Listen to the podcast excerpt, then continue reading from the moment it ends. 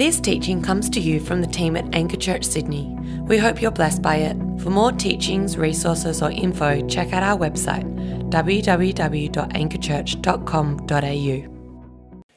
Well, hey, if you are just joining us for the first time uh, this week, or maybe you've been away for a couple of weeks, uh, I just want to remind you we are going through a series at the moment called The Upper Room, where we've been going through the final chapters of the Gospel of John from chapter 13, working our way through to the end of chapter 17.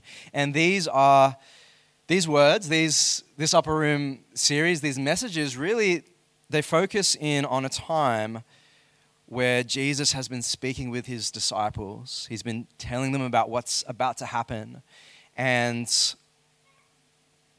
what that's going to mean for them. And so this is happening just as he is about to go to the cross before he is betrayed uh, and arrested. Spoiler alert. And he is speaking to prepare his disciples. And so we're in the second last week of this series, and uh, we'll be wrapping up next week. So if you have a Bible there, why don't you open up to John chapter 17? John chapter 17, starting in verse 6 and I'll be reading for us as Matt comes to preach. So, John chapter 17, starting in verse 6. And if you don't have a Bible, just follow along. The words will be on the screen behind me as well. Jesus says, I have revealed you to those whom you gave me out of the world. They were yours you gave them to me, and they have obeyed your word. Now they know that everything you have given me comes from you. For I gave them the words you gave me, and they accepted them. They knew with certainty that I came from you, and they believed that you sent me. I pray for them. I am not praying for the world, but for those you have given me, for they are yours. All I have is yours, and all you have is mine and glory has come to me through them. Verse 11 I will remain in the world no longer, but they are still in the world, and I am coming to you. Holy Father, protect them by the power of your name, the name you gave me, so that they may be one as we are one. While I was with them, I protected them and kept them safe by that name you gave me. None has been lost except the one doomed to destruction, so that Scripture would be fulfilled. I am coming to you now, but I say these things while I am still in the world, so that they may have the full measure of my joy within them. I have given them your word, and the world has hated them, for they are not of the world any more than I am of the world. My prayer is not that you take them out of the world, but that you protect them from the evil one. They are not of the world, even as I am not of it. Verse 17 Sanctify them by the truth. Your word is truth. As you have sent me into the world, I have sent them into the world. For them I sanctify myself, that they too may be truly sanctified.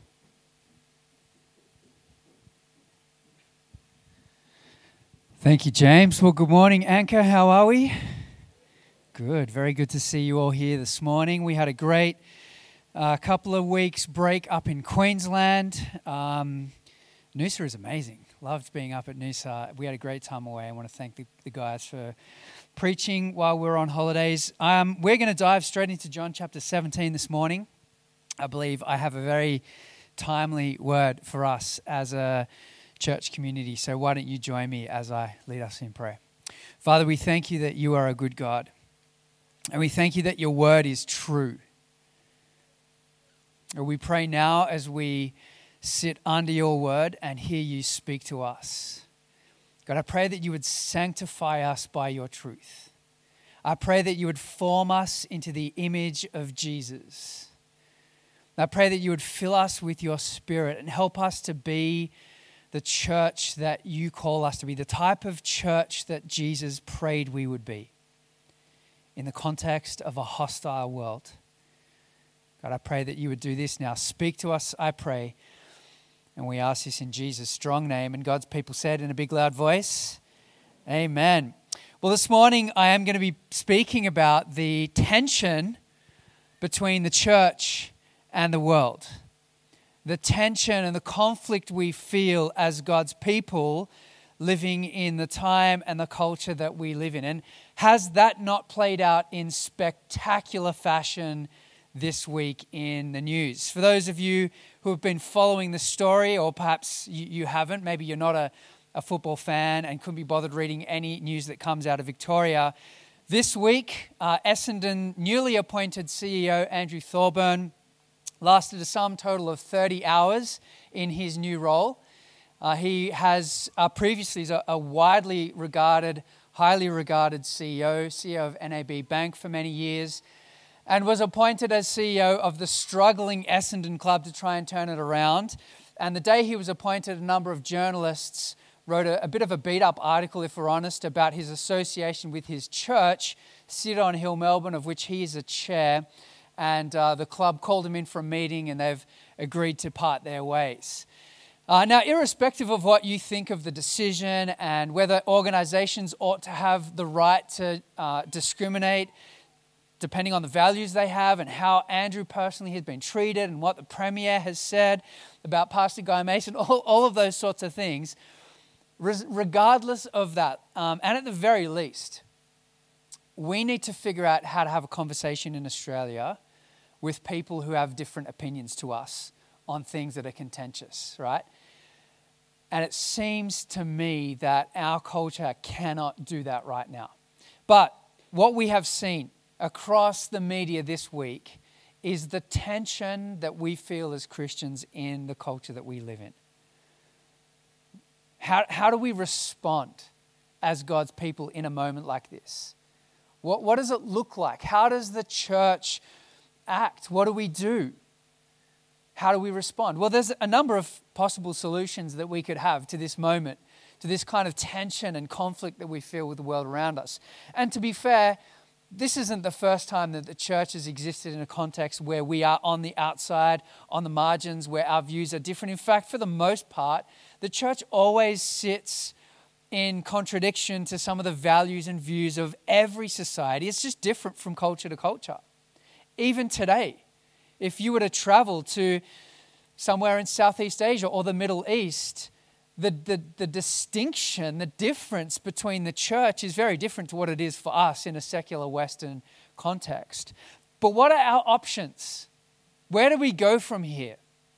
Well, one option would be that we would simply just change the views that we have. We would change some of the positions and the values we have so that they line up with the culture around us, and that tension and conflict we feel goes away. That, that could be one possible solution that we have. Now, I don't know about you, but I, I don't feel particularly comfortable about allowing the world and the culture to determine and shape my faith that actually makes the culture around us our higher authority and not the scriptures and not God. I don't know many Bible believing, Jesus loving Christians that simply want to just capitulate to the pressure of the culture around us and change our views. But that, that could be one possible solution. Another solution could be that we withdraw from the culture around us, that we um, you know, there's varying degrees of that, right? You could choose to withdraw and uh, in your workplace, just kind of fly under the radar with your faith, not make it super known, uh, all the way to some form of, you know, real extreme withdrawal that we would see some of the churches in China and Southeast Asia and the Middle East, which are entirely underground because it is illegal to worship Jesus. It's illegal to convert to Christianity. And so the church has had to retreat underground. That could be one possible solution. And to be fair, as probably a viable solution in some contexts where your life is literally on the line for following Jesus. We could choose to withdraw. And like if I'm honest with you, that feels like a fairly appealing solution right now. For those of you who have any sort of corporate career ambition, the things that have happened this week may cause you to think, well, well, hang on a sec, maybe, maybe I just need to dial back the openness of my faith at work and withdraw. So we could change. We could withdraw from the culture to a degree or entirely.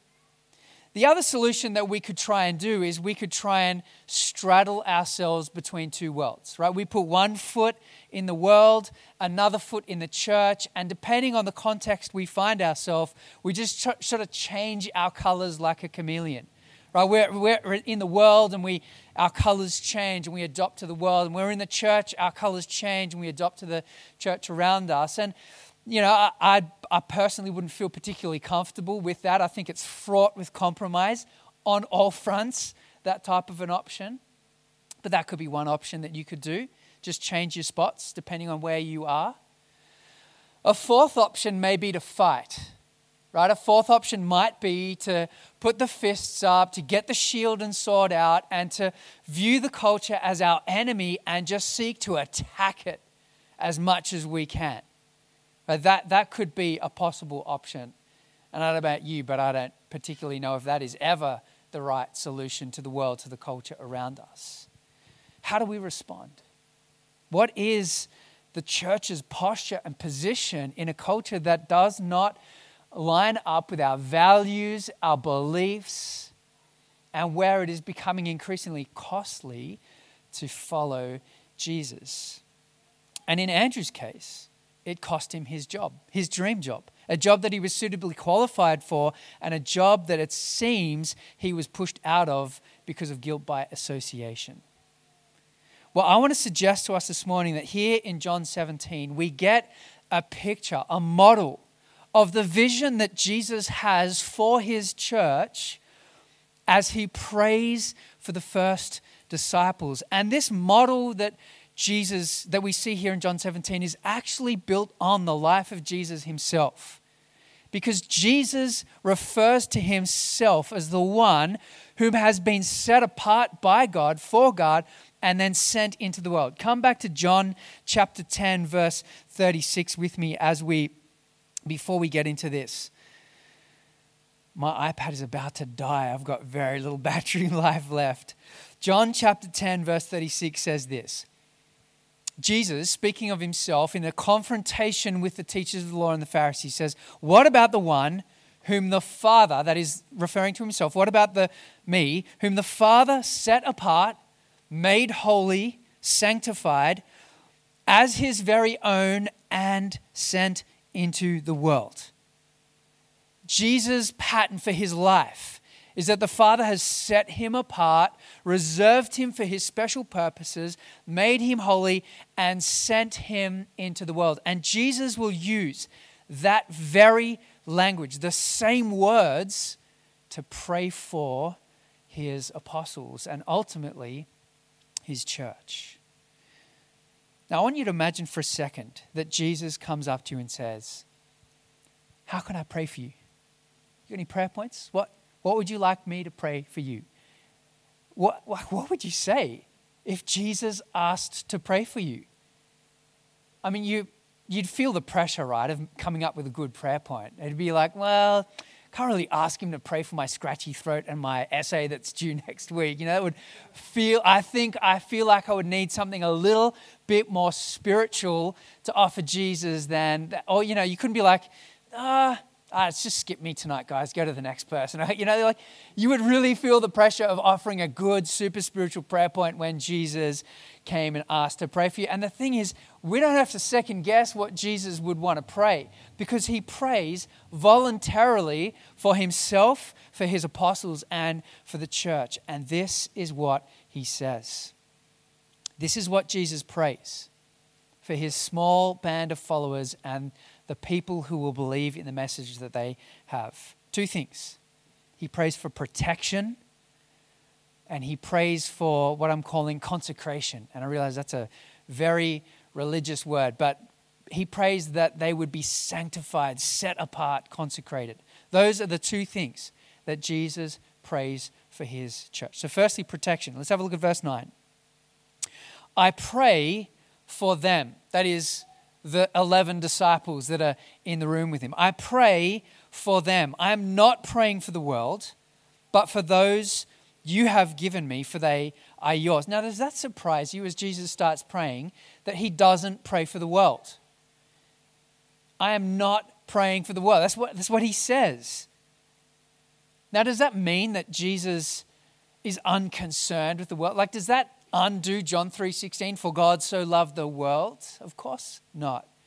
But Jesus here is praying really indirectly for the world because his in his mind, the hope of the world is this small band of 11 disciples and the, the church that will be birthed at the preaching of their message. And so he prays for them because he is about to send them into the world and bless the world through them, through the church.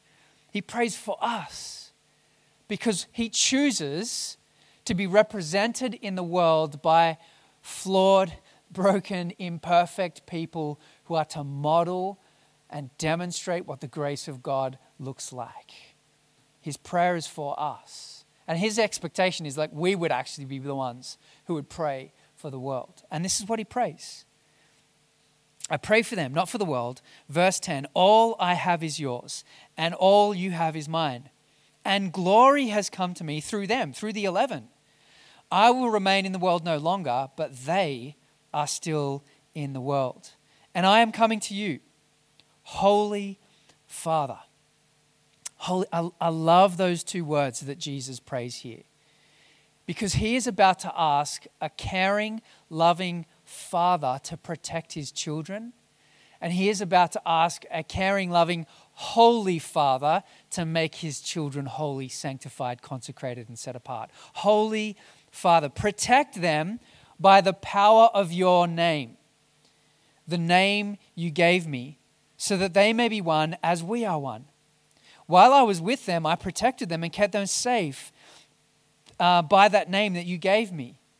None has been lost except the one doomed to destruction, that is Judas, so that the scripture would be fulfilled. And then skip down to verse 15 with me. My prayer is not that you would take them out of the world, but that you would protect them from the evil one. Jesus prays for protection. He prays for protection. Now, that, that request there in verse 11, when it says, the NIV says, uh, you know, protect them by the power of your name, literally reads, keep them. Keep them by your name. This is not so much a prayer that God would protect them from persecution and trial and job loss and suffering and brokenness. Jesus has already warned them that those things are coming. Remember, remember what he said all the way back in John chapter 15? Guys, the world is going to hate you because it hated me, and no one is above their master. This isn't protection from trial and persecution. This is protection from drifting away from God on account of the persecution and trial and, and, and persecution. He's saying, protect them, God, because He knows what is about to happen. He knows that in a few hours, excuse me, He knows that in, in a few hours, Roman soldiers will turn up with Jewish betrayers and falsely accuse him and try him. And he knows that his disciples will be scattered and that Peter will betray him. He knows what is about to happen. And his concern, almost pastoral concern for his friends, manifests in a prayer to his Father Holy Father, protect them. Please protect them. He prays for protection from the world. And he prays for protection from the evil one. You see that in verse 15? The enemy, the devil. Because Satan loves nothing more than to see those who are following Jesus drift away, to see the church destroyed, to see the church un- disunited.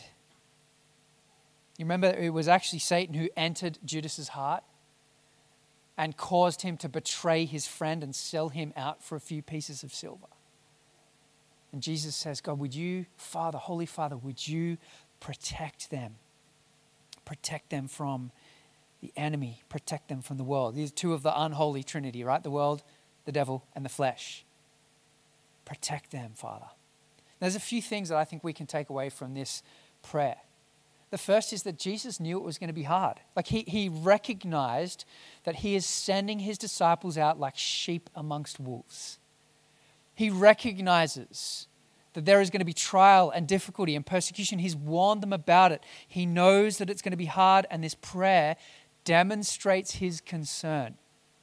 He sees, he knows what it's like for his people. He knows that we don't belong here, that this world is not ours, that we bow down to a different king. And that means that there is misalignment between us and the world. And the second thing I know is that, that, that I think this means is that Jesus promises comfort for those who are his. He does not lose his own. Judas is not an exception to the rule. That, that, was, that was fulfillment of prophecy. He keeps those who are his own. That ought to be a great comfort that as we feel the pressure of following Jesus in this world, that Jesus takes time to pray. He has concern and he promises to protect. The second thing that Jesus prays for is consecration or sanctification. Have a look here at verse 14. I have given them your word, and the world has hated them, for they are not of the world any more than I am of the world. My prayer is not that you take them out of the world, but that you protect them from the evil one. They are not of the world, even as I am not of it. Sanctify them by the truth. Your word is truth. As you sent me into the world, I have sent them into the world. For them I sanctify myself, that they too may be truly sanctified. So, the tone of this protection that Jesus prays for is not that God would remove us from a hostile environment, not that God would take us out of the world and put us in a safe little holy bubble that we're protected from the pollution of the world around us. No, that's not what Jesus says. The world is hostile. Jesus is going away, and he is not going to take us with him yet. Yet. Why? Well, because He has a purpose for us, He has a plan. And the purpose is hinted at in this prayer, and then quite explicitly, this pattern of those who have been sanctified and consecrated are sent. His prayer God, would you set them apart? Would you reserve them for your special purposes in the world? And how will that sanctification, consecration occur? It's by the word of God, by the truth. Have a look there at verse 17. Sanctify them by the truth. Your word is truth. All that Jesus taught, all that the Holy Spirit, the advocate, the friend, will come and remind the disciples of, that is what will set them apart and reserve them for God's purposes. The world will not be the thing that determines who God's people are. We do not take our cues from the world. But the world has enormous shaping power, does it not? The world wants to squish us into its mold, and Jesus says, No, it is not the world that will shape you and determine you and sanctify you, it is my word. We are a people who take our cues from the Word of God and not the world around us. But you'll notice here that this sanctification is not for the sake of separation, it's not to take us out, but actually, like Jesus, it's to send us back in, to fulfill the very purpose and mission of God. You see, it's by the very presence of a people that's how Jesus has shown, has chosen to be represented in this world. By the presence of a people, not just a doctrinal statement, not just a form of ethical values, not just a document, right, but a people, a living, breathing, broken, messy people of grace, a people of holiness, a people of love, a people of generosity, a people of concern for the poor, a people of truth, a people of justice, a diverse people every tribe, language, nation, and tongue. A people with a purpose to shine the light of God in the world. Now, I realize that um, the events of this week have caused some of you to second guess that reality. And I don't blame you. Like, I, I don't know what it feels like to be in a corporate environment. Like, all of my colleagues are Christians, right? They're all the staff here at church. Right? My whole world is just surrounded by Christians. I don't want to pretend that I know what it's like to be you at university. I don't want to pretend that I know what it's like to be you in your workplace. Now, I've worked in the corporate world, I've worked in the secular workplace. I, I get it, but not for a number of years. And let, let's be real, things have ramped up a bit in the last 10 years or so since I've been out of the work, corporate workforce. I've had people message me this week saying, What about, is there stuff online that could cost me my job? What about my career prospects? I'm messaging with the chairman of our board this week saying, How do you feel about being the chairman of a church? You know, watching what's played out in Melbourne. I recognize that for some of you, the pressure is more significant than others. You know, the teachers at the Christian schools, you guys are, you guys feel good, right? About now. Perhaps, maybe, maybe a Christian school is just Christian in label and not so much in culture. But I want to suggest to us that now is not the time for us to do any of the things that I listed at the start there. This is not a time for us to change. It's never the time for us to bow to the whims of the world and the culture around us. We do not worship Caesar, we worship Jesus. Now is not the time for us to withdraw and retreat. Yet, maybe, I don't know. Now is not the time for us to fight. I don't think that. And, and look, the, straddling two worlds, hedging your bets, that has never worked.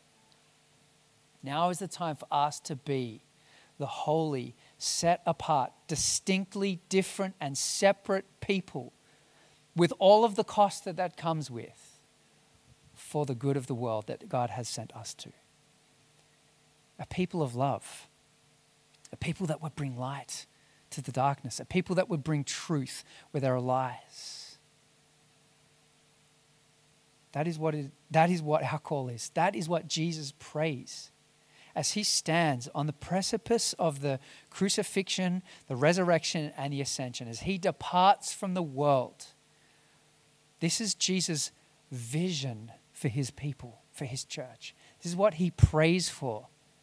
You can't get much more closer to the heart of Jesus than the things that he prays for. We have very few prayers in the Bible of, that have rolled off the lips of Jesus, right? With the Lord's Prayer, the prayer in the Garden of Gethsemane, maybe a few other prayers that he prays out loud for the sake of those around him, like when he calls Lazarus out of the tomb. Very few prayers that are recorded. Most of Jesus' prayers were a private conversation with his Father. This one reflects his heart for his people, his church, for us, for you, if you follow him. And so, my encouragement, church, this morning is not to be rattled by the moments of this week, not to be fearful about the moments of this week, not to worry about what is on the horizon. Because I promise you, there is one institution that has lasted for the last 2,000 years that will never go away, and that is the Church of Jesus Christ. Every other organization, business, institution, government will fall, but the church of Jesus will prevail. The gates of hell shall not prevail against it. Jesus stands victorious as king, ruling and reigning. And he calls us to be faithful to him and to trust him. And at times we have to be careful and shrewd and winsome, of course. But this is not a time for us to bow the knee. So, church, I want to encourage you to stand firm, to stand firm at university, to stand firm in your workplace, to be the holy, set apart, distinct, and different people of God.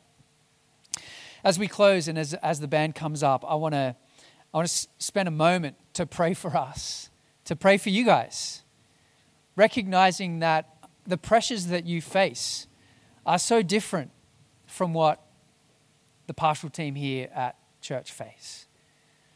We recognize that your workplace is not our workplace where it feels very comfortable, safe, and loving.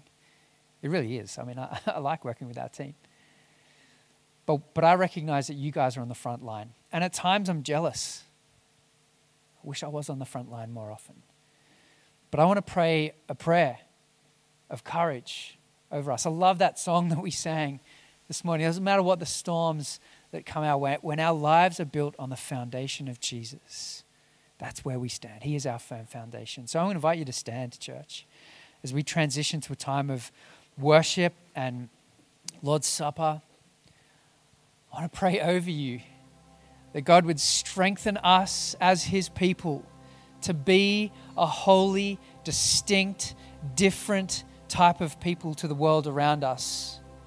He would strengthen our resolve in the context of a culture that does not approve or like the things we do and say. I ask that God would fill us by His Spirit to do that task. So please join me as I pray. Father God, God, I thank you that you are in complete control, that you have a purpose and a plan. And God, what a staggering privilege it is to be called by you, to be adopted into your family, to be made your sons and daughters that you would love us. God, we thank you for that privilege. And I pray now that you would help this church, your people, to be a people of conviction and truth and holiness and distinctiveness and love and light. Give us the courage we need, Father, not to retreat in this moment, but for the sake of this world, to shine your light. Strengthen us, fill us with your spirit, we pray. And we ask this in Jesus' strong name. And God's people said, Amen.